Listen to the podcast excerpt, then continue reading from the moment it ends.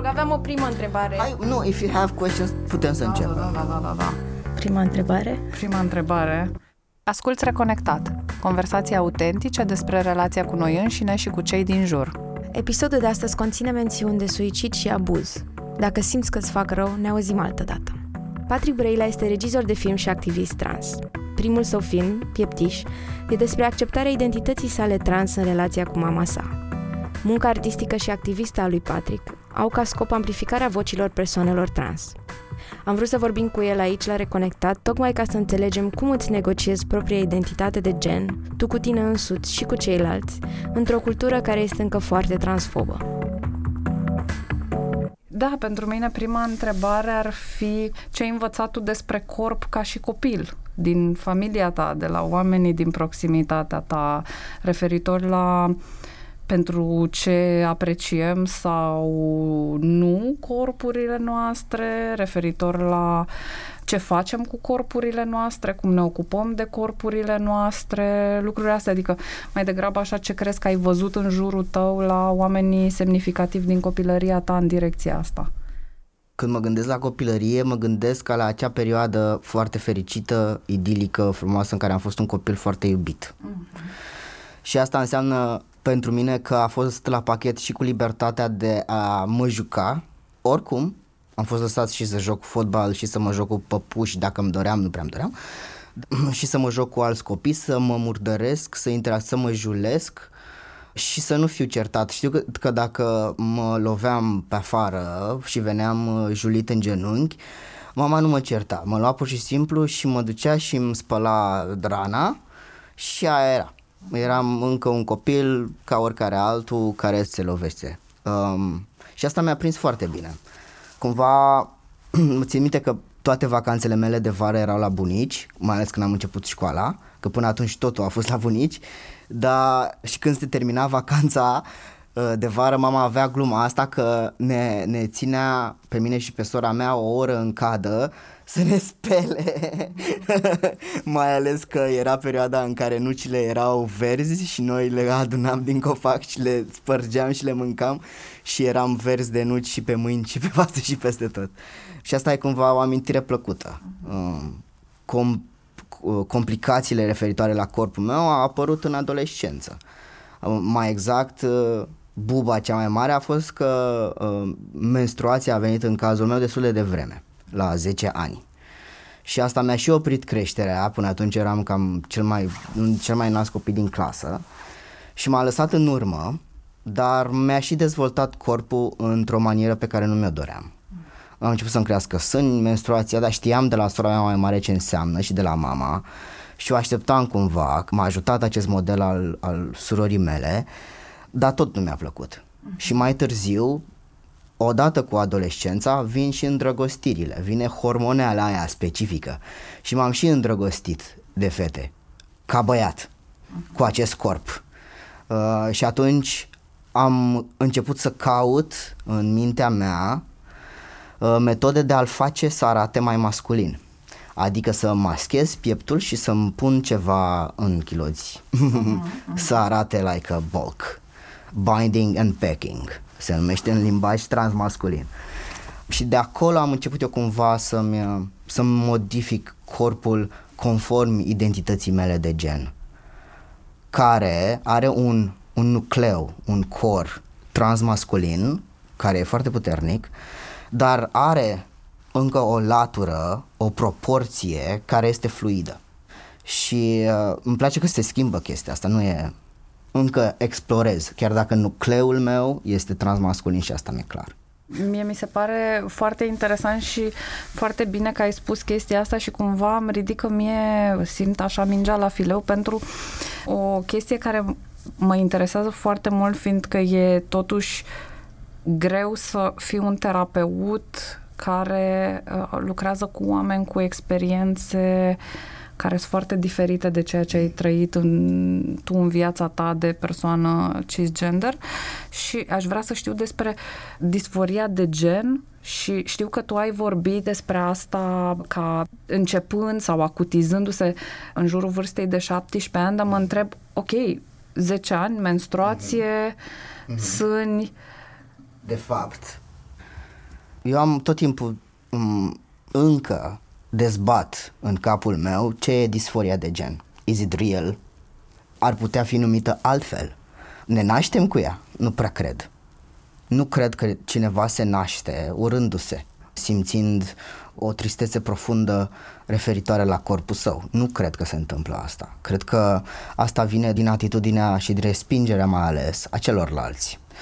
Iar la mine gapul ăsta între 10 ani și 17 ani nu a însemnat durerea, a însemnat un disconfort, e adevărat, dar fiind iubit, fiind sprijinit, având prieteni, având privilegiu de a avea o educație, de a trăi într-un mediu cât de cât sănătos, să nu mă doboare, să nu mă afecteze. Ei, la 17 ani s-a întâmplat să mă îndrăgostesc pe Mirc uh-huh. și să um, primesc înapoi dragoste de la cineva care era cu 15 ani mai mare decât mine, de la o femeie. Aia de fost pentru mine a fost căzătura mea, pentru că cu toate că eu m-am prezentat pe Mirc ca un băiat pe nume Patrick, de 17 ani, din turnul Severin, întâlnirea față în față, pentru că o perioadă a fost comunicare online, întâlnirea față în față m-a pus pe mine în situația de a recunoaște o minciună care nu era minciună. Să recunosc că sunt fată, doar pentru că corpul meu era feminin.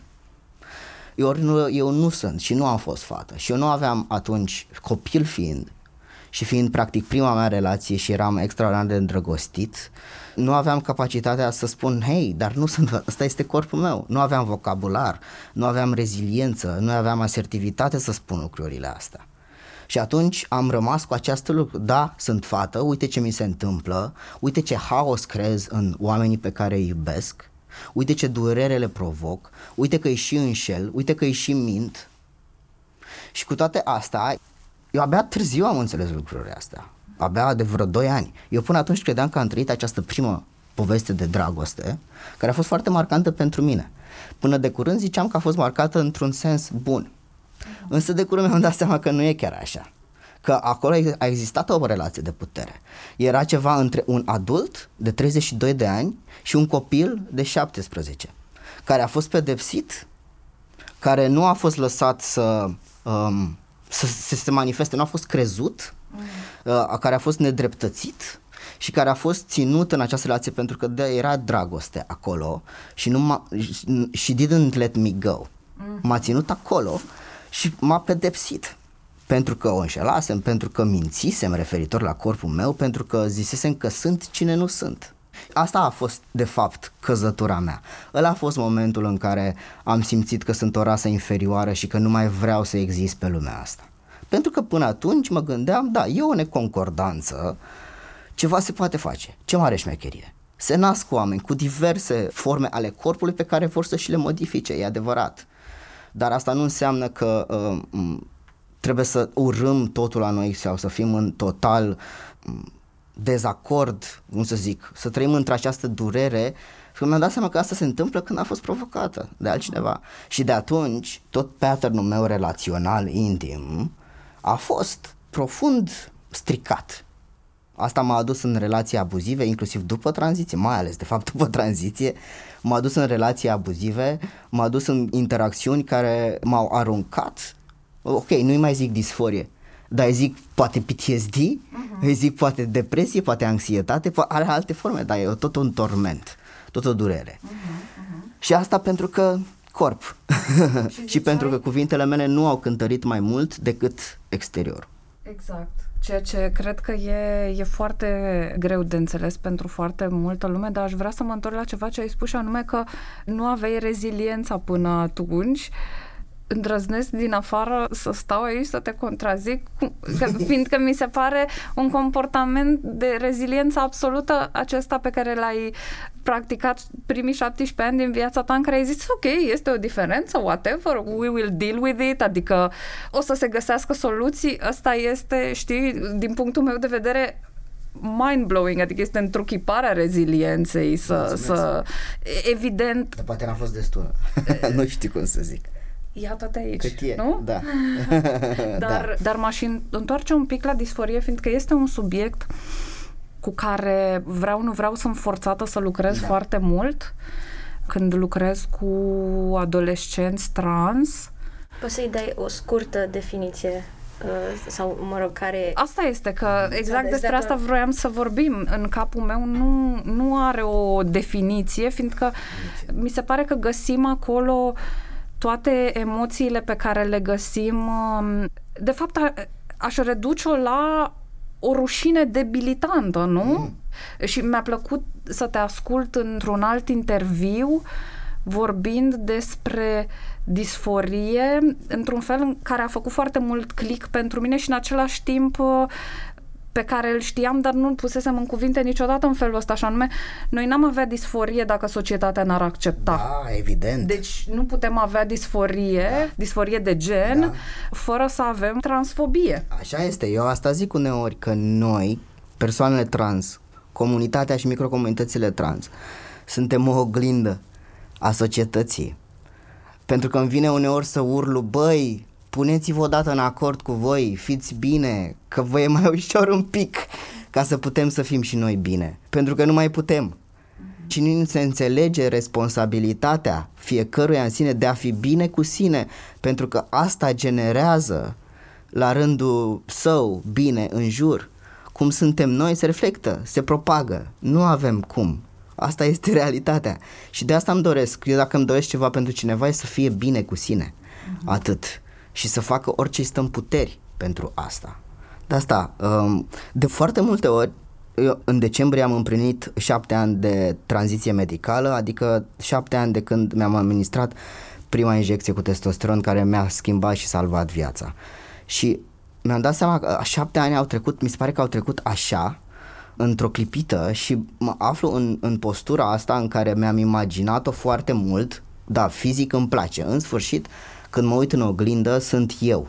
Dar pe de altă parte sunt atât de multe alte lucruri care mai sunt de rezolvat și care uh, fie din trecut, fie care s-au întâmplat în acești șapte ani, care au adâncit o, un sentiment de neîmplinire care aș fi putut foarte bine să îl am cu mai multă grijă, cu mai multă terapie, poate și, și reticența mea la început față de terapie, de exemplu. Eu la început am fost la câțiva terapeuți care mi-au zis multe lucruri, că I have daddy issues, că I have grandparents issues, că I have all kinds of issues. Dar nu am fost crezut la fel. Apoi, după ce am devenit activist, m-am întâlnit cu grupuri de psihologi, fie că sunt studenți, masteranți sau practicanți, în diverse să le explic eu despre ce e vorba când ar fi trebuit să fie invers. Și atunci am căpătat cumva această reticență. Băi, eu nu pot să găsesc un terapeut care să mă înțeleagă și cu care să pot să leg această uh, relație profesională de încredere ca să pot să mă fac și eu bine. Uh-huh.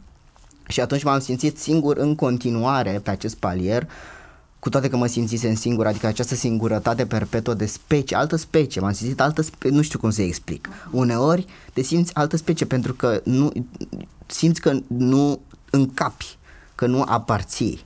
Acest belonging, acest sentiment de a aparține este esențial. Uh-huh. Și în rest este performativitate.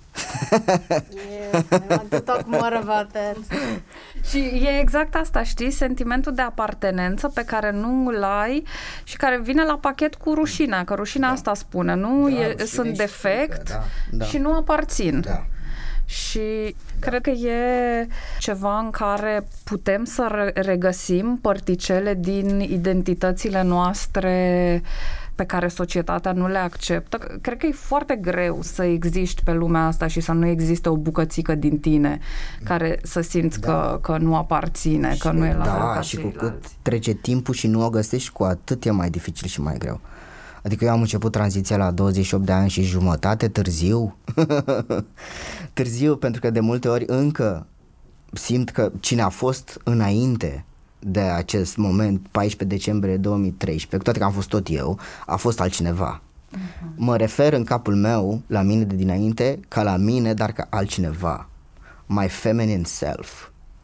La trauma feminină, fata din mine pe care nu mai vreau să o neg și nu mai vreau să o pedepsesc și nu mai vreau să o arunc în niciun alt hău al conștiinței mele și ai ființei mele, ci vreau în sfârșit să o împac. Pentru că am pedepsit-o prea mult foarte mult timp, 28 de ani jumate, am pedepsit-o fără să știu că nu e vina ei. Și mă refer cu toată gura și cu toată inima la această parte din mine, la feminin, pentru că nu mai vreau să o neg. Știu că a fost acolo din totdeauna, cu toate că eu nu m-am simțit altcineva în afară de Patrick, mi-a fost clar. Dar um, de asta zic acum, uite, vocabular. În tot timpul m-am simțit băiat, apoi bărbat. Până am început tranziția și mi-am asimilat adjectivul de trans și am zis că sunt bărbat trans. Acum, de când, mă rog acum, de câțiva ani de când am învățat despre non-binaritatea de gen și despre felul în care pot și eu, cunoscând și alți oameni, să îmi chestionez în continuare genul, uh, mi-am mai asimilat câteva cuvinte. Bărbat trans, aproape binar. S-ar putea ca peste ceva timp să fiu un bărbat trans, că la asta nu știu dacă o să scap, non-binar.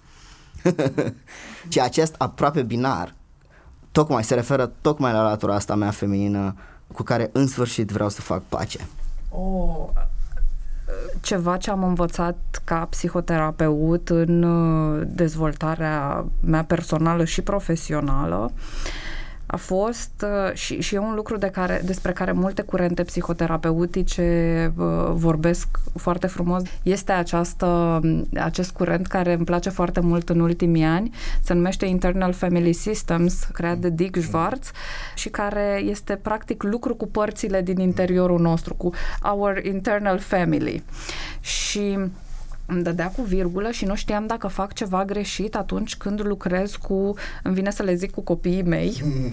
cu adolescenții cu care lucrez, uh, fiindcă am văzut în diverse filme, în diverse seriale, pe internet, chestia asta de dead naming, mm-hmm. de a nu pomeni despre persoana care era înainte, dar din punct de vedere psihologic, uh, uh, o, o găseam cumva nesănătoasă, fiindcă noi ca să fim întregi, noi ca să fim bine, avem nevoie să integrăm toate părțile noastre, inclusiv aceste părți uh, care poate au existat la un moment dat, există într-o mică măsură încă în interiorul nostru da. și, și nu știam cumva ca și psihoterapeut cum să navighez chestia asta în, în legătură cu adolescenții trans cu care lucram. Uh, și instinctul meu, într-adevăr, asta a fost să discut cu ei despre, ok, hai să, hai să nu urâm acea parte din tine. Nu știu dacă e posibil. Asta încerc și eu să zic. Dacă reușim să începem tranziția medicală, dacă ne dorim ca persoane trans, făcând cât de cât pace cu noi și făcând-o nu pe ură față de noi și de corpurile noastre, ci pe oarecare împăcare, pornim împreună pe acest drum. Cred că asta e mare cheie, dar pe de altă parte, cum poți să o faci când toată esența ta despre asta e vorba, când totul urlă în tine, vreau să încep, vreau să încep, că nu mai pot. Uh-huh. Cum să împarți lucrurile astea? Și cum Eu am ajuns aici după șapte ani de introspecție și experiențe, am 35 de ani. Uh-huh. Asta este marele meu, dar și încă dezbat în capul meu lucrurile astea. Eu cred că am ajuns la asta pe de parte am zis că e târziu, că am început la 28 ani, pe altă parte nu știu.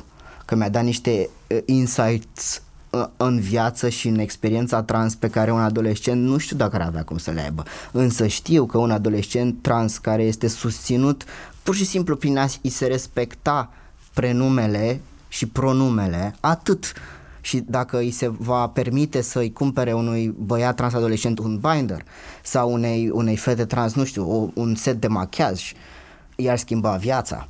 Până să vorbim de tranziție medicală, de orice, dacă mediul în care trăiește este respectful față de identitatea sa, care nu e un moft și nu e o alegere, cred că lucrurile s-ar schimba out, pff, like that. Uh-huh. Și am văzut chestia asta în puținii părinți cu care, pe care pot să-i număr pe degete la o mână, cu care am vorbit și cu care am putut să am o conversație omenească și să nu urle la mine și să mă amenințe și să mă trimită și să mă facă și să mă dreagă aproape să mă bată. Uh-huh. Da, și într-adevăr, viața acelor copii adolescenți trans s-a schimbat. Este altceva, oamenii sunt funcționali, au timp în viață și în cap să se preocupe de ce le place, chiar dacă mai au momente grele, e adevărat. Dar astea se reglează în timp.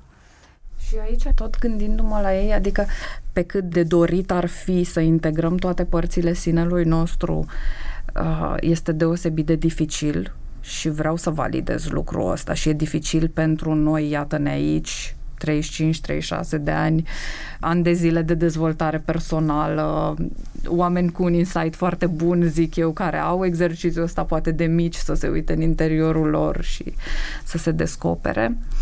Cred că este foarte dificil.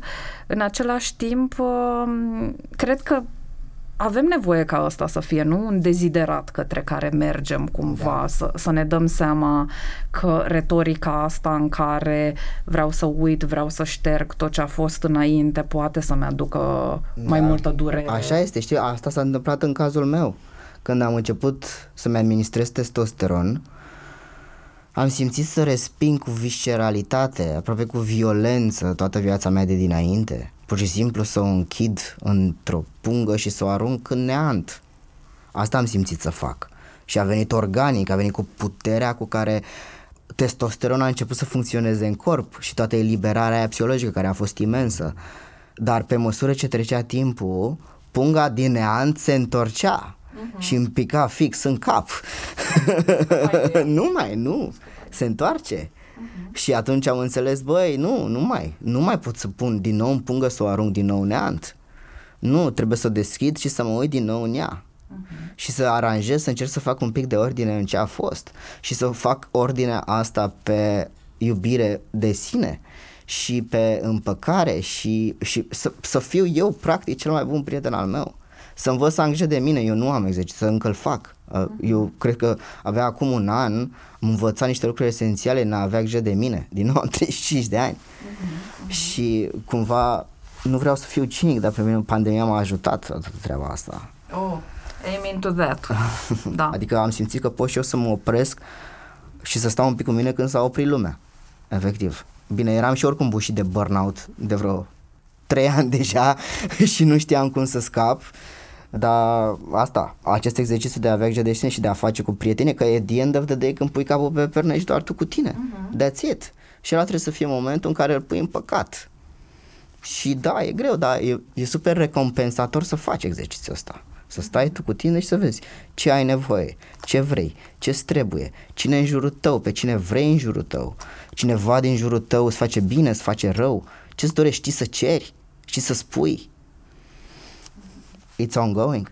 Inclusiv exercițiu de a pleca cu autocompasiune și cu iertare de sine în a ne uita către acest moment în care respingem cealaltă parte din noi și să spunem, păi ok, e un stadiu, e ok să fiu aici. Și cred că, ok, poate pentru noi care avem deja vârsta pe care o avem și citim și descoperim și mai știm unde să căutăm și cu cine să mai vorbim e una, dar cred că uh, copiii și adolescenții au nevoie de oameni lângă ei care să poată să-i conțină și să le spună, băi, da, e ok să... Adică nu e bine că te urăști acum sau că urăști părți din tine, da, e o etapă în proces da. pe drumul da, ăsta. Da, hai să și... le deconstruim, să vedem ce înseamnă de fapt. Uh-huh. Că pot însemna o mulțime de lucruri. Această ură de sine poate să însemne foarte multe lucruri nu are doar o definiție uh-huh. sau nu are doar un filon.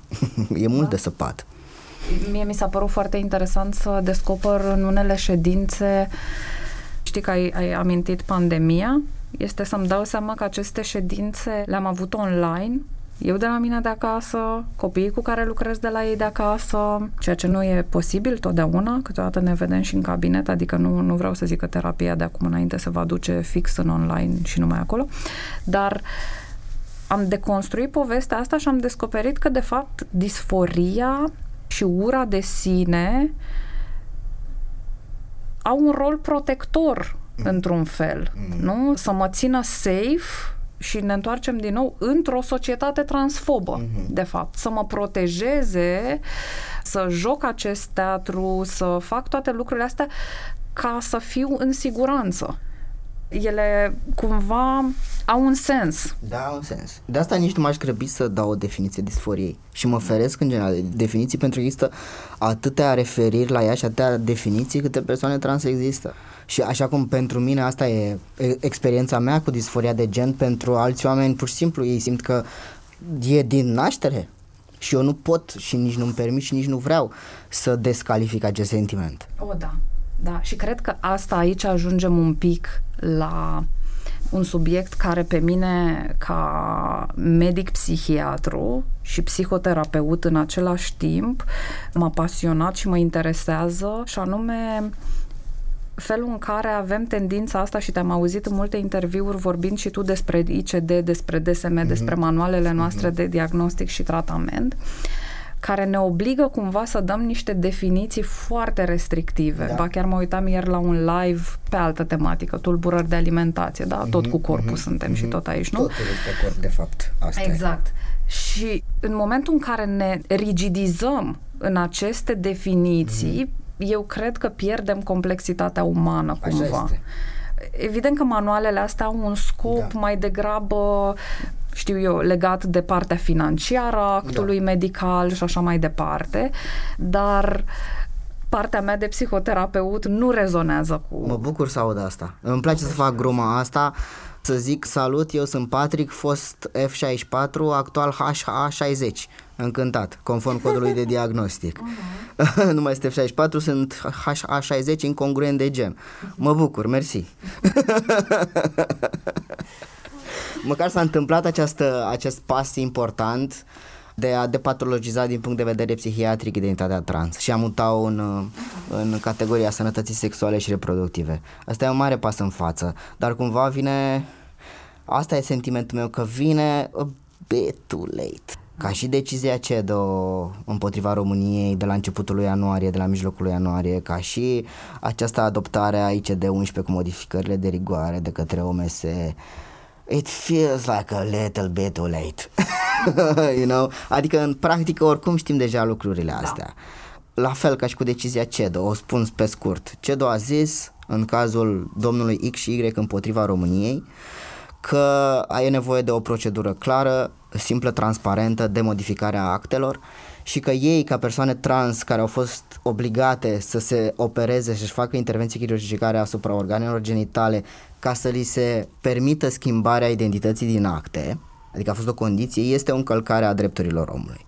În practică, datorită Justinei, ca să facem foarte clar lucrurile ăsta, Justine Ionescu, avocata și a domnului Y din cazul ACEDO, vedem că se mai întâmplă asta, pentru că ea știe deja cum să abordeze cazurile în instanță. Noi în comunitate știm deja.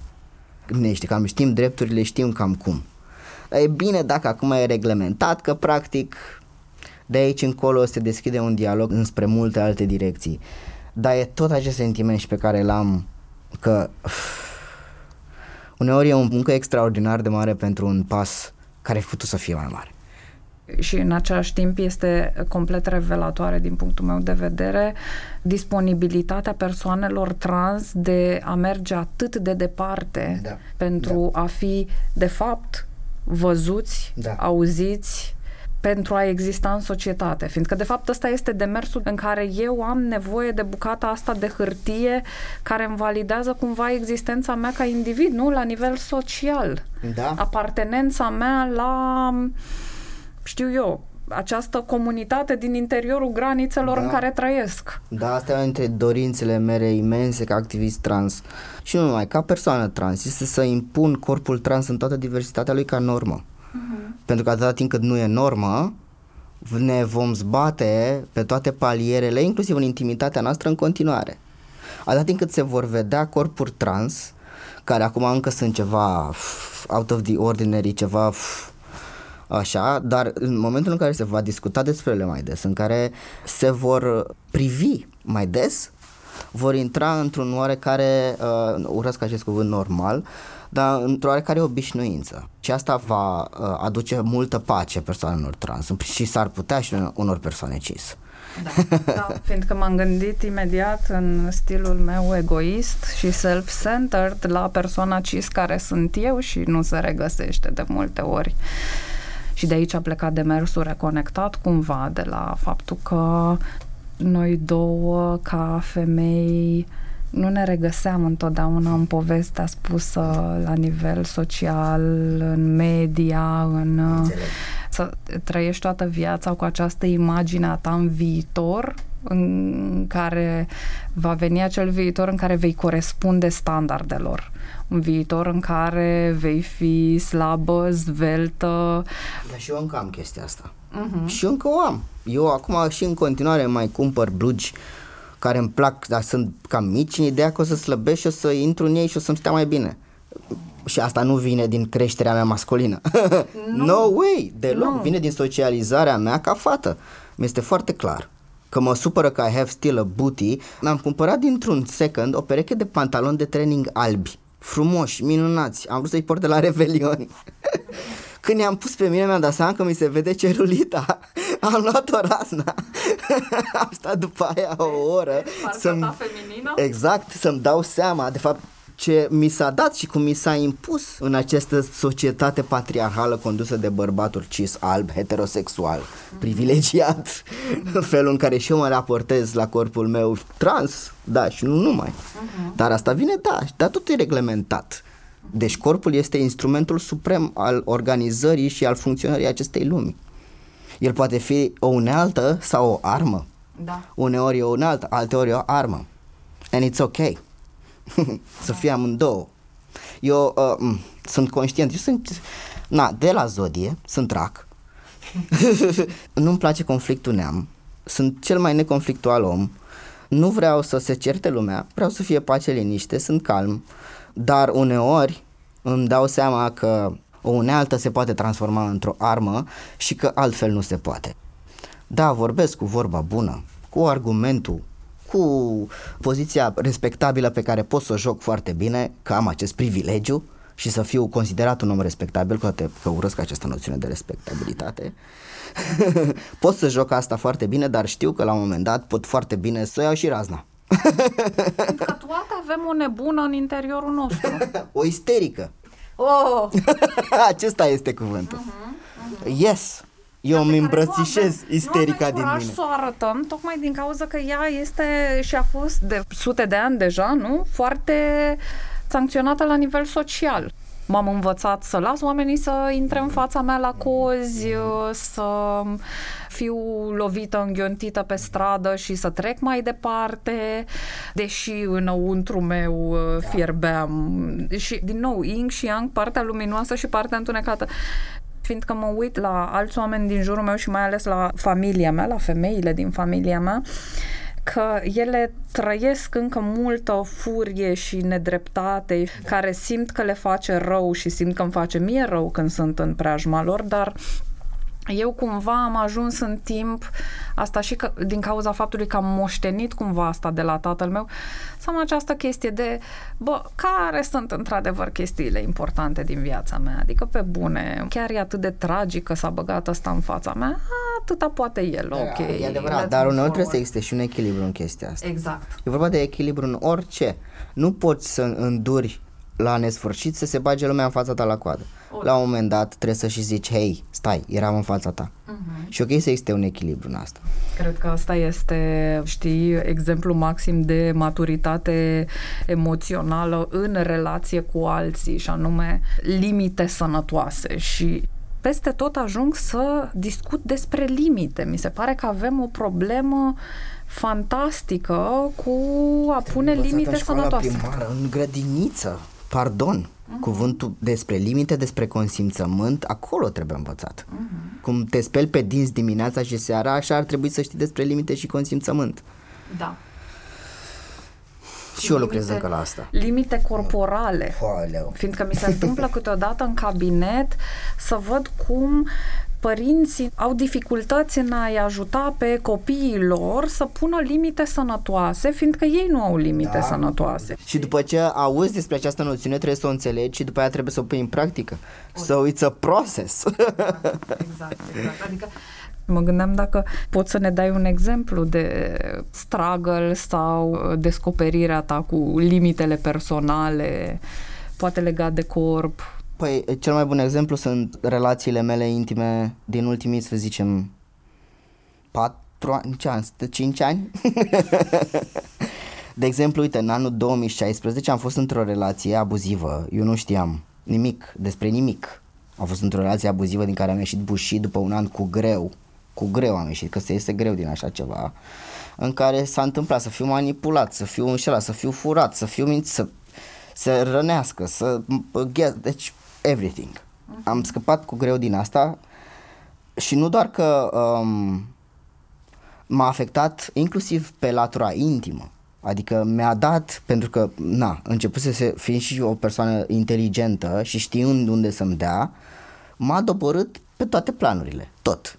Și să cunoști chestia asta la 31 de ani, 32, și să te bușească și tu până atunci să crezi că dragostea poate rezolva orice. Oh, come on, man, grow up. nu poate. Dar eu, cum sunt tare de cap, nu a fost singura relație mai abuzivă. Au fost interacțiuni altele care, la fel, mi-au, uh, mi-au deviat traiectoria din acea călătoria mea către pace și sine foarte mult. Uh-huh. Și a trebuit să lupt. De fapt, nu. După aceste două, trei interacțiuni, am considerat că eu nu mai pot fi cu nimeni, singur, la revedere, mi-e foarte bine, vreau să fiu lăsat în pace, este singura mea dorință, nu vreau, nu vreau altceva. Până nu a apărut această parteneră în viața mea care a început să vindece toate lucrurile astea, pentru că în primul rând mi-a respectat limitele. S-a setat această relație de încredere în care eu să pot să spun, hei, vreau să dorm la mine în seara asta, hei, am nevoie de un pic de timp să stau singur hei, mă deranjează dacă îmi scrii prea mult pentru că îmi reactivează o senzație pe care o aveam când primeam acest rent în continuu, în continuu. Uh-huh. Se înțelegea chestia asta și astfel căpătam încredere să spun și mai mult și să înțeleg mai mult ce mi se întâmplă și să dau la o parte mlaștina asta de, de durere și să mai ajung mai la mal. și încă e ongoing, încă se întâmplă chestia asta și sunt extrem de recunoscător. Și înțeleg că așa cum acele interacțiuni m-au rănit și m-au lovit foarte tare, acum pot, eu știu că dacă acest partenera mea ar fi apărut în 2016, nu cred că ar fi mers a apărut în momentul în care eu am trecut prin aceste experiențe și și ea, la fel că a avut parte și ea de experiențele ei grele și să ne întâlnim în acest punct al vieții noastre, în acest punct de maturitate în care să ne aducem atât durerile cât și dorințele, cât și nevoile la masă și să le discutăm. Mm. Și este esențial. Adică, cumva, rezolvând chestia asta, s-a transportat automat această liniște și în felul în care mă raportez la corpul meu, și în felul în care funcționez din punct de vedere profesional și în felul în care interacționez cu familia mea, adică familia mea văd de un an alt om. Ei nu mai înțelegeam. Tata la un moment dat mi-a zis că eu eram tot timpul pe super frustrare, super frustrare când mergeam acasă și nu mai aveam răbdare și nu, nimic nu era bine. Bine, asta avea și legătură cu bunica mea, că atunci când a trăit nu a știut de mine și a trăit patru ani in my transition și a fost destul de greu și încă nu m-am recuperat din chestia asta, dar la un moment dat tata mi-a zis nu mai suport, că el exersa răbdarea asta, că ai mei se învinovățesc destul de mult că nu a făcut mai repede lucruri pentru mine. Și mi-a zis, na, nu se putea altfel. This is it. A fost singura variantă. Și acum mă văd mai bine. Și pot și eu să le vorbesc la un moment dat, să zic, hai mă, făm și mie injecția cu testosteron, care e medic, până atunci mi-a făcusem singur. Sau hai mamă, hai că vreau și eu să mă operez în sfârșit la piept, că până acum nu m-am operat tot din acest principiu. Că am vrut să îmi iau la revedere de aceste părți din mine, care au fost cu mine toată viața, pe pace, nu pe ură. Să o fac și când sunt mai liniștit și când pot să zic goodbye, not get the fuck away. Mhm. Asta a fost diferența. Uh-huh. Și pot să vorbesc lucrurile astea în sfârșit cu ai mei. Deci cumva o minte care se preocupă zi de zi să fie, să supraviețuiască, să respire, nu mai are loc de hobby de alte informații, să te bucuri de soare, să te bucuri de înghe... Nu mai e loc în minte. Asta e, nu e un spațiu infinit. E un spațiu finit. Și dacă tu pur și simplu rotești acolo în continuu, ruminezi pe cum să existi, nu mai poți nimic altceva. Iar cu cât trece timpul, cu atât chestia asta se agravează. Să nu creadă părinții că se întâmplă invers și că își revin copiii. Dar vreau să spun, părinții care nu își susțin copiii trans, nu trebuie să arunce cu hormonii în ei sau să nu se întâmplă asta, ci pur și simplu să îi creadă pe cuvânt. Și cine nu face asta ca părinte, îndrăznesc să spună și abuzează copilul și am fost în această situație în care și eu mi-am făcut coming out la 17 ani și mi s-a zis că e o fază de către părinții mei Și eu atunci am zis, bine, hai să-mi fac un plan să le dovedesc alor mei că nu e o fază și a durat 10 ani în care am putut eu să găsesc acest avantaj, acest leverage, să mă duc înapoi să le zic, mamă, tată, nu a fost o fază. 10 ani. Unii oameni s-ar putea să nu aibă 10 ani. Okay. Și părinții care nu își cred pe cuvânt copiii comit un abuz asupra lor și îmi asum aceste cuvinte. Și au în casă niște copii care trăiesc în durere. Ce părinte dorește asta? Ce părinte vrea să își vadă copilul în durere, trăind în, în, care nu e mică? Nu e o gleznă scrântită. E o durere pe care care poate atinge uneori dimensiuni care să ducă la, la pierderea vieții. Uh-huh. Am fost acolo, din păcate. Și, și eu, față de mine, mi-am dorit moartea foarte mult. Și din păcate am cunoscut și oameni care s-au dus pentru că nu au mai suportat. Cu toate că au ajuns într-o comunitate, cu toate că veneau la grupul de suport, cu toate că erau acolo și simțeai, ok, you've made it, ai ajuns la noi. Și apoi nu mai e. A scris în scrisoarea de adio, nu aparțin, nu aparțin. Cum gestionezi lucrurile astea? Cum gestionează părinții lui lucrurile astea? Uh-huh. Adresându-se chiar și după moarte la genul greșit.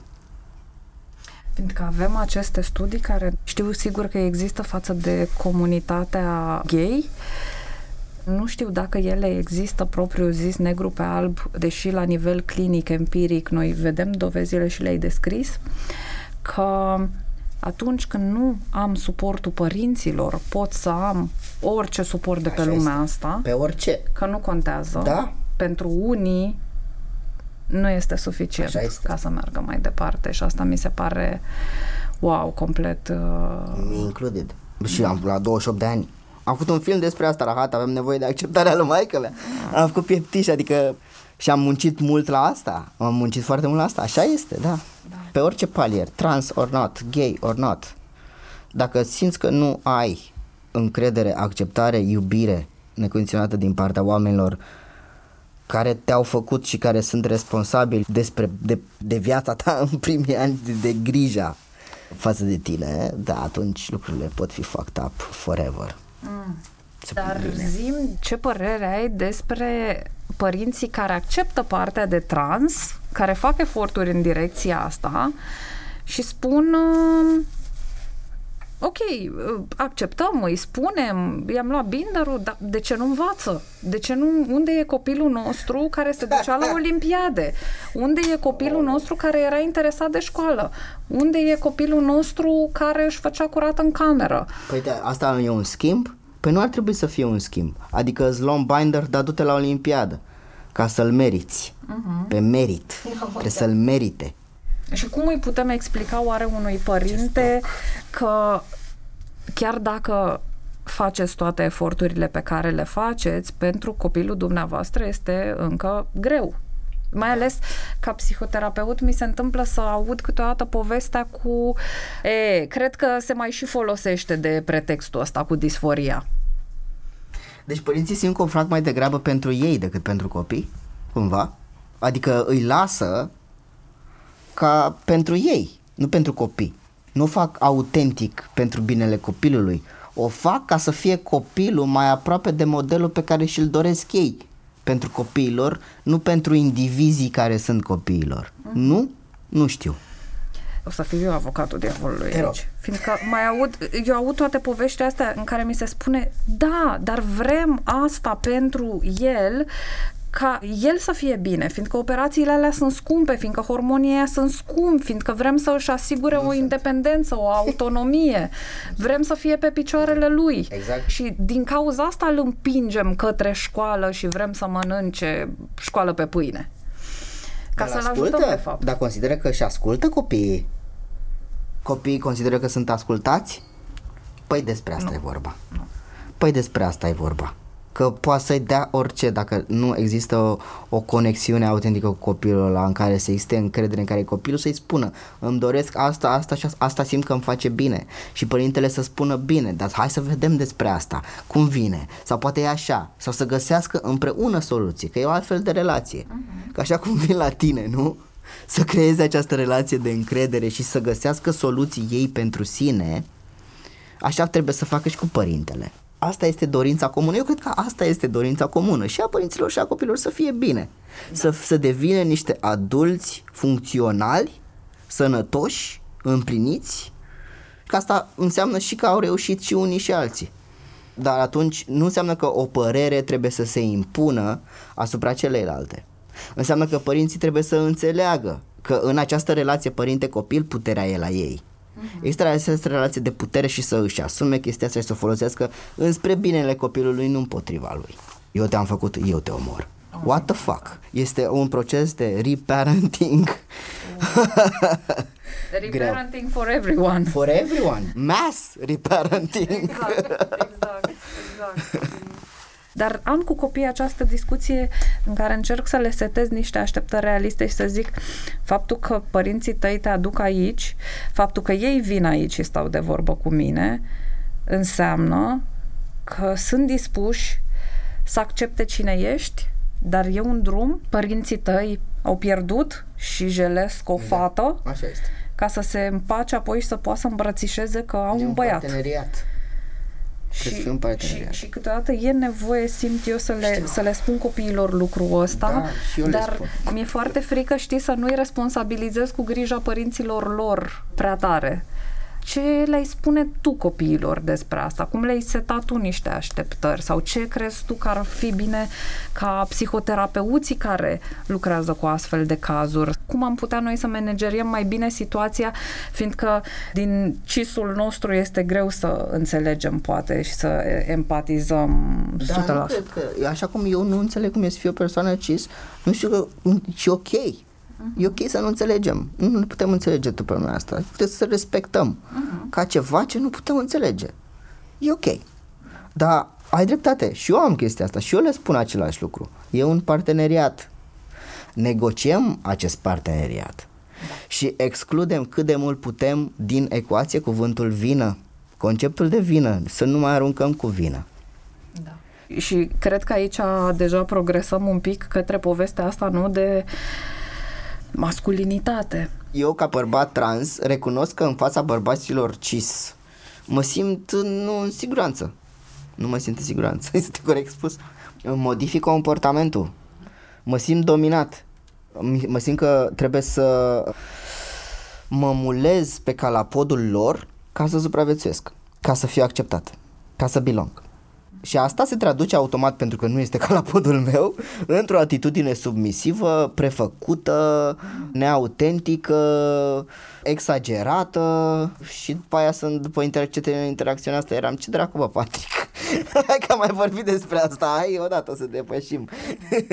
la fel, eu mi-am dat seama când am început să fiu recunoscut pe stradă ca bărbat, felul în care femeile se fereau pe mine dacă se întâmpla să fim pe acea stradă doar noi sau în aceeași măsură felul în care, da, mă simt mai în siguranță. Există masculinitate toxică și sănătoasă, ea poate să fie sănătoasă și poate să fie embraced. Dar când devine un instrument al dominării și al făcutului rău, practic, altor oameni, nu. nu. Și da, trebuie să avem empatie față de bărbați. Ei ar fi bine să îi îndemnăm să își manifeste naibii trăirile adevărate, mă, să vorbească despre ce simt, nu despre cu totul altceva, mai puțin despre ce simt. Îmi doresc chestia asta. For the sake of us all. Eu folosesc romgleza pentru că nu mă interesează Academia Română, nici Dexul și atât timp cât în Dex femeie este definită ca muiere, nevastă, soție, Oh my God. Cuvântul transgender, da, cuvântul transgender nu există și există doar transexual care și ăla este o persoană care își schimbă sexul, eu consider că pot să zic cum vreau. De asta folosesc romgleza. Oh, da, da, da. Cred că este absolut ok să folosim cuvintele exact așa cum uh, avem nevoie doar să ne facem înțeleși și asta este ceva ce, mhm. de exemplu, eu am învățat de la un bărbat cis, straight, alb și anume tatăl meu un bărbat misogin la rândul lui și un bărbat în, nu știu dacă în egală măsură, dar un bărbat feminist. Toate părțile astea existau în el și acum de-abia la vârsta asta reușesc să le integrez din păcate în absența lui, fiindcă tatăl meu nu mai e de 10 ani. Și Îmi amintesc cum el uh, vorbea în limba engleză cu efectiv ce cuvinte îi veneau la gură și mama mea, mult mai uh, intelectuală, mai... Nu, de fapt erau amândoi la fel de intelectuali, dar ea era mai tocilară, ea este mai tocilară. Râdea de el și râdeam cu toții de... Păi, dar omul ăsta, așa cum vorbea el, se făcea înțeles peste tot unde se ducea. În schimb, maica mea care era doxă de carte și încerca să vorbească cu accent și bla bla bla, în momentul în care trebuia să scoată niște cuvinte pe gură, se bloca complet. Și aici cred că e și o chestie Avea de masculin-feminin. relevanță nu? în treaba asta? Cum să Întreb. Nu? E foarte greu să te gândești că nu. E Așa foarte este. greu, adică oricât de tare ai încerca să nu cazi în the rabbit hole și să vezi lucrurile prin filtrul ăsta, e greu de crezut, nu? Fiindcă Așa este. e nevoie ca noi să fim luate în seamă, exact Da. cum spuneam și mai devreme, să fim perfecte, nu? Da. Pe când la bărbați, poate că dezvoltura asta este mult mai apreciată, nu? Așa este. Noi am părea Și vine la slabi dacă ne pachet permite. cu sexul atribuit la naștere, mai exact. Și eu am simțit concret această diferență în societate când am sărit pârleazul. Cum am fost perceput ca femeie și cum sunt perceput ca bărbat. Este palpabil avantajul pe care îl simt. Și este foarte mare. De asta sunt și feminist. De asta nu pot să nu fiu atent la temele feministe și să lupt inclusiv pentru egalitate de gen, nu doar pentru egalitatea persoanelor trans. Și cred că uh, mișcarea feministă și mișcarea trans ar trebui să meargă, uite, așa. Uh, dar vreau să te întreb cum, apropo de standarde diferite pentru bărbați și pentru femei și de cum ele pot să funcționeze și împotriva bărbaților. Apropo de, pentru noi nu e nicio problemă dacă suntem scunde. Înțeleg da. însă că pentru bărbați lungimea sau mărimea penisului și înălțimea sunt două dintre cele mai mari arii de complex din care poate izvorâ un, De un, ce un râd, nu? complex. că nu sunt nici înalt și nici nu. Asta vreau să zic. Aici vreau să ajung cu întrebarea mea. Cum navighezi chestia asta, fiindcă unii din copiii din cabinetul meu sunt efectiv dărâmați de faptul că nu, nu sunt înalți. Aud frecvent fetelor le plac bărbații înalți. Of. Da, este acest efort comun de a deconstrui, trebuie să-l facem. Uneori chiar zic trebuie. Pentru că uite cât, cât, cât mult tor, da, torment pun în niște oameni aceste lucruri. Să deconstruim toate aceste stereotipuri, toate aceste standarde, să să înțelegem de unde vin. Genul este o invenție, rasa este o invenție, tot în jurul nostru sunt invenții, sunt produse ale creativității și imaginației acestei specii care ne-a permis să ne organizăm în grupuri mai mari de cât 100-150 de oameni ca să trăim așa. Dacă înțelegem acest lucru și începem să deconstruim toate aceste lucruri și să ne întrebăm constant, băi, ce e cel mai bine pentru mine? Ce-mi doresc eu? Ce pot să schimb și ce nu? Acceptă lucrurile pe care nu le poți schimba, schimbă lucrurile pe care nu le poți accepta. But be reasonable. și nu am întâlnit oameni care sunt și înalți. Au trecut prin toate etapele tranziției, de toate felurile și nu sunt, tot nu sunt împăcați. Ce facem atunci? Da. Nu ține de asta. Fiindcă nu e de aici din afară, e dinăuntru Da. împăcarea noastră. I own it. Eu știu că nu pot să fiu mai înalt, pe tocuri oricum nu pot să fac trei pași că pic. Asta este, nici nu-mi doresc prea tare, dar am încercat Nici and it's noi nu ne nice. dorim, să e știi. greu, e foarte greu. Deci nu pot să fiu mai înalt, deci este un lucru pe care nu pot să-l schimb. Ce pot să schimb într-adevăr este atitudinea mea, lucrurile pe care le spun, lucrurile pe care le fac, felul în care mă raportez la ceilalți. Iar legat de mărimea penisului, no offense, but I can have any size I want. I have that advantage plus extra pleasure. Dar a durat mult să ajung aici. so, asta e, mi-am dat voie să-i ofer corpului meu plăcere. Și asta a schimbat foarte multe lucruri. Plăcere autentică, nu plăcere cum văd în, în, în porn, în mainstream porn. Plăcere autentică, Autentic, adică conectată conform cu mine însă, mine. nu plăcerea uh, self-soothing-ul detașat pe Exact. care mi-l iau, nu știu, din binge Exact. eating, din uh, binging de alte lucruri, din orice din compulsii comportament. tot, tot felul, da, da. Și pe de altă parte să facem un asterix aici și să validăm și faptul că cu toții facem și self-soothing detașat, are și el un sens, de e nevoie să fim aware de asta și, și de multe ori văd acest self-soothing detașat la copiii cu care lucrez, care încearcă să fugă de durerea lor interioară în lumea ecranului, în lumea internetului și cred că aici din nou da. vorbim de un yin și un yang, fiindcă da. poate acolo există comunitate pentru ei, nu? Acolo există... Așa este. Așa este. Îți povesteam mai devreme că avem aceste grupuri în rețelele sociale pentru adolescenți trans, unde oamenii vin și e bine că acolo avem niște reguli stricte și suntem acești adulți care suntem acolo permanent și nu lăsăm să degenereze foarte mult. Avem sfătul nostru de sfaturi, încercăm să fim acolo pentru ei, dar înțelegem că dacă ei nu ar fi acolo, ar fi în situații mult mai grele. Deci orice poate să funcționeze și în sens bun și în sens rău. Tehnologia nu e ceva rău decât dacă o folosim împotriva oamenilor. Uh-huh. E poate să fie absolut minunat și este. La fel cu orice. Și cum facem chestia, nu știu. Cred că e fiecare caz individual, da. fiecare om în felul său are nevoie diferit și trebuie abordat diferit. Da. Individual. Individ- exact. nu, nu există rețete. Da cum ai văzut tu pe oamenii din jurul tău ca și copil având grijă de ei înșiși, apropo de autocompasiune, de dragoste de sine? Știu eu pe bunicii tăi, pe părinții tăi? Uh, Prieteni. Uh, bunicul meu era omul, cred că, care avea cea mai mare grijă de el și cred că era și omul care iubea cel mai mult viața. Era omul care râdea foarte mult, uh-huh. era omul care se ferchezuia încă mai am niște haine de ale lui, le port sau le păstrez cu grijă și drag. Era omul care își dădea voie să se odihnească, să citească, fluiera când gătea, gătea foarte bine, asculta muzică populară de la un radio vechi, Philips, pe care l agăța în vie când gătea afară, făcea cu drag meseria lui, profesor de română, învăța pe copii cu drag, foarte mulți oameni îl respectau, toată lumea îl respecta și cu toate că atunci când aveam eu 10-11 ani a făcut un accident vascular cerebral și partea stângă a corpului nu a mai funcționat și mă rog, asta vine la pachet și cu niște uh, labilitate emoțională.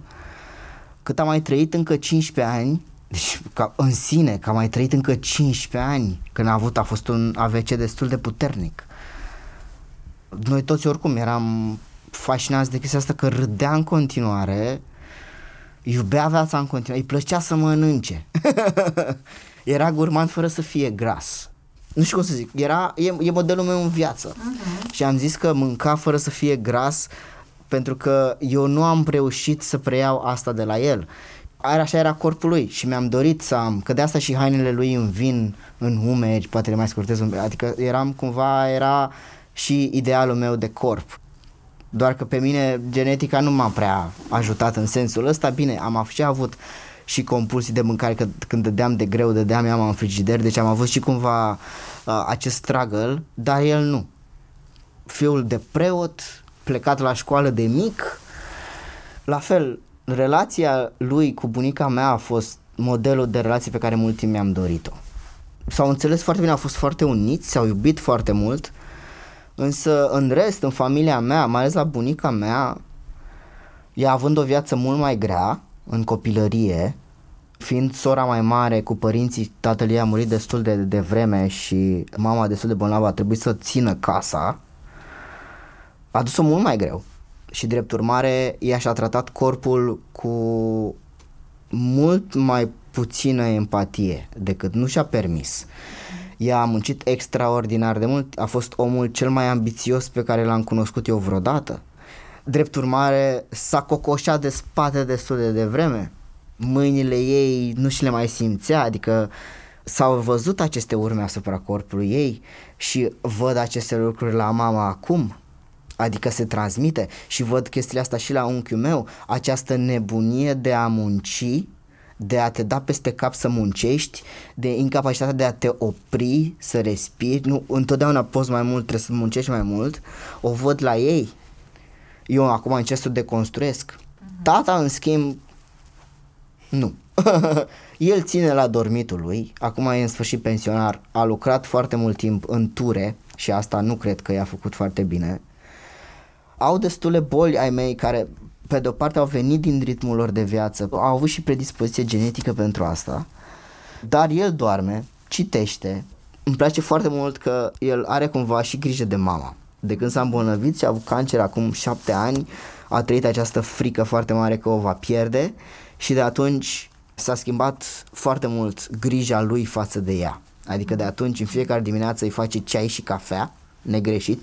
Are grijă să aibă tot timpul nu știu ce apă, face curat în casă, spală vase, adică a luat obiceiuri de astea pe care înainte nici nu, nu intrau în discuție uh-huh. cumva. Și care nu cred că vin automat cu boala, fiindcă știm atât de multe cazuri de bărbați care au soții care au trecut prin boli foarte grave și nu se capacitează în felul ăsta, ceea ce legă mai degrabă de autocompasiunea care îi permite tatălui tău să aibă compasiunea da. asta față da. de mama ta și da. mi se pare ca psihoterapeut de familie aș vrea să subliniez un pic aici că tatăl tău seamănă cu bunicul tău, deci mama ta și-a găsit un model similar da, de De fapt, de da. Uite, nu m-am gândit niciodată la asta, mai ales pentru că în primii noștri ani tata a avut probleme cu alcoolul și a fost greu. A fost abuziv din multe puncte de vedere acasă uh-huh. în primii ani. Până când am crescut noi, eu mai ales și apoi și sora mea, de am înțeles de unde vine comportamentul ăsta uh-huh. și am putut să-l iertăm și odată cu asta și cu introspecțiile, extrospecțiile noastre de a ne pune în acord cu noi, să înțelegem mai bine și să ne închegăm într-o familie mult mai puternică și mai unită decât am fost până nu de mult. Acum este un cel mai bun punct al nostru în care a fost vreodată. Da, da, that's a very nice point. I had no idea. Mulțumesc, yes. mulțumesc. Și mi-a plăcut să aud povestea bunicilor tăi, să observăm cât de diferiți erau, totuși au reușit să conviețuiască împreună, dar apropo de roluri de gen, nu? poate bunicul tău își permitea să fie cumva, eu l-aș caracteriza ca pe un bon viveur, nu? Da.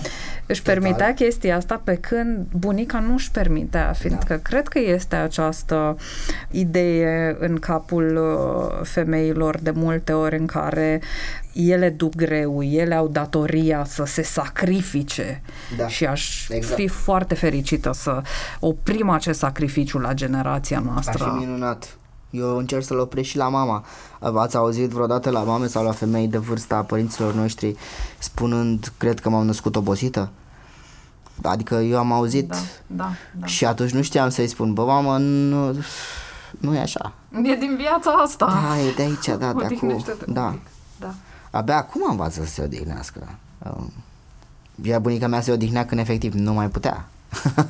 da, era. da, când leșina. Da, e aproape era, cădea de muncă și asta era. Știi, și cred că... Și asta ai pus-o și asupra noastră. Da. Cu tot ce venea la pachet, cu atitudinea pe care trebuie să o aibă o fată și după aia o femeie. Că e o întreagă atitudine, nu e doar uh-huh. de mhm. muncă. Nu e doar de muncă. Da, hai să vorbim de feminitate și îmbătrânire, dacă tot am ajuns aici. Da. Vreau să te întreb cum ai văzut-o pe bunica ta îmbătrânind, cum o vezi pe mama ta, cum te gândești tu la îmbătrânire în punctul ăsta când încerci și să, um, să explorezi și partea asta, feminitatea asta. Adică... Uite, vezi, până și îmbătrânirea este mai acceptată la bărbați decât la femei. Vreau să zic cis, dar nu. Din punct de vedere al societății. Este mai cool să îmbătrânești ca bărbat, un bărbat grizonant nu are o prestanță, o prezență, pe când o femeie nu. Și văd felul în care își poartă acest proces femeile, mama mea, mai ales în ultimii ani, când devine atentă la lucruri de genul ăsta, ea destul de cochetă și se îngrijește și merge și se bucură când primește creme, cremușoare și de chestii de genul ăsta. Uh, la tata nu contează, la ele oricum cool că dacă și-ar lăsa barbă, el nu, oricum nu a încărunțit, dar dacă și-ar lăsa barbă ar fi căruntă. so that's cool. Sper să fiu și eu la fel. Dar mă uit la mama și felul în care evenimentele emoționale au impactat procesul ei de îmbătrânire, mai exact la fel cum e la mine înainte și după tranziție, așa e la ea înainte și după cancer.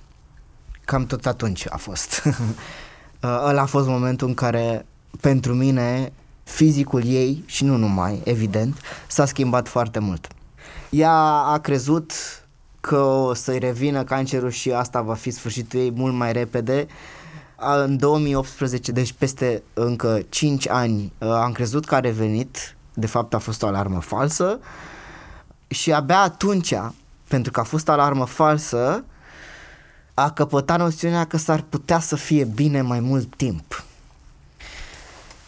Și dintr-o dată, deci de la această informație că nu e cancer, s-a mai îndreptat de spate. E de atunci s-a plecat de spate, de când s-a îmbolnăvit. O văd și acum pe holul spitalului cărând toate pungile alea de cu drene, fost o operație grea, adusă de spate, nemâncată de foarte multe săptămâni. Ea n-a mai scăpat de această cocoașă decât când a primit informația că nu mai e. Dar nu a dispărut cu totul. Acum se cocoșează de la muncă și de la modelul bunică mii pe care l-a primit și pe care nu are în totalitate capacitatea să îl înțeleagă, să îl disece și deconstruiască ca să-l folosească în beneficiul ei. Să preia lucrurile cu adevărat bune de la bunica mea. Și asta a făcut și cu mine, pentru că cu ei am stabilit de comun acord să nu-i spun bunicii mele și pe mine m-am bătrânit foarte mult chestia asta, adică față de un om care mi-a fost extraordinar de drag să fac asta pentru mine, să încep în sfârșit și să nu pot să-i spun, să nu pot să mă cunoască și nimeni nu, nu are, nici nu are cum să înțeleagă cât de greu a fost pentru mine. Dar asta m-am bătrânit, mi-a făcut uh, aici. am uh, riduri aici și abia anul ăsta, dacă tot am avut timp vara asta, am început și eu să mă preocup cu ce să mă dau pe față ca să reduc ridurile. M-am sfătuit cu câțiva prieteni de-ai mei și prietene, prieteni și prietene, da. Am luat, am avut mai multe încercări, n-am scăpat. La fel, în pandemie, când trebuia să stăm închiși în casă, mi-am băgat mașina în păr. Am fost truns cu mașina și dintr-o dată părul de sus mi se părea mai rar. Panică. Ce ai simțit exact? Ia spune-ne. Nu a fost un sentiment plăcut, trebuie să recunosc. Cu toate că știu teoretic că eventually aș fi făcut pace cu chestia asta, dar nu mi-a picat bine neam. Eram, nu cred, nu, nu se, și vedeam cum crește, creștea mai mult în laterale și la spate și, bă, și aici era, era foarte leneș, foarte leneș. Noroc că eu mai știam metode cumva cred că mai mult pentru cap, pe dinăuntru. Să mai mândesesc părul că mă dădusem pe barbă cu niște chestii în care că să funcționeze și m-am dat cu alea și după aia mi-a crescut la loc de am putut să mă, să-l stilizez din nou astfel încât să nu se mai vadă dar m-a afectat, recunosc și nu mă mai tund atât de scurt să rămân cu trei fire, nu glumesc I will make peace with it, dar nu a fost plus că sunt boli din astea de vârstă de a doua pubertate, se zice, după 30 de ani, la mine a treia, mă rog, sindromul colonului iritabil. Firar al dracului. e nasol. și la fel mi-a apărut, n-am crezut la început, că mi-a zis partenera mea că am un fir alb în barbă. Și eu am zis, nu, e blond.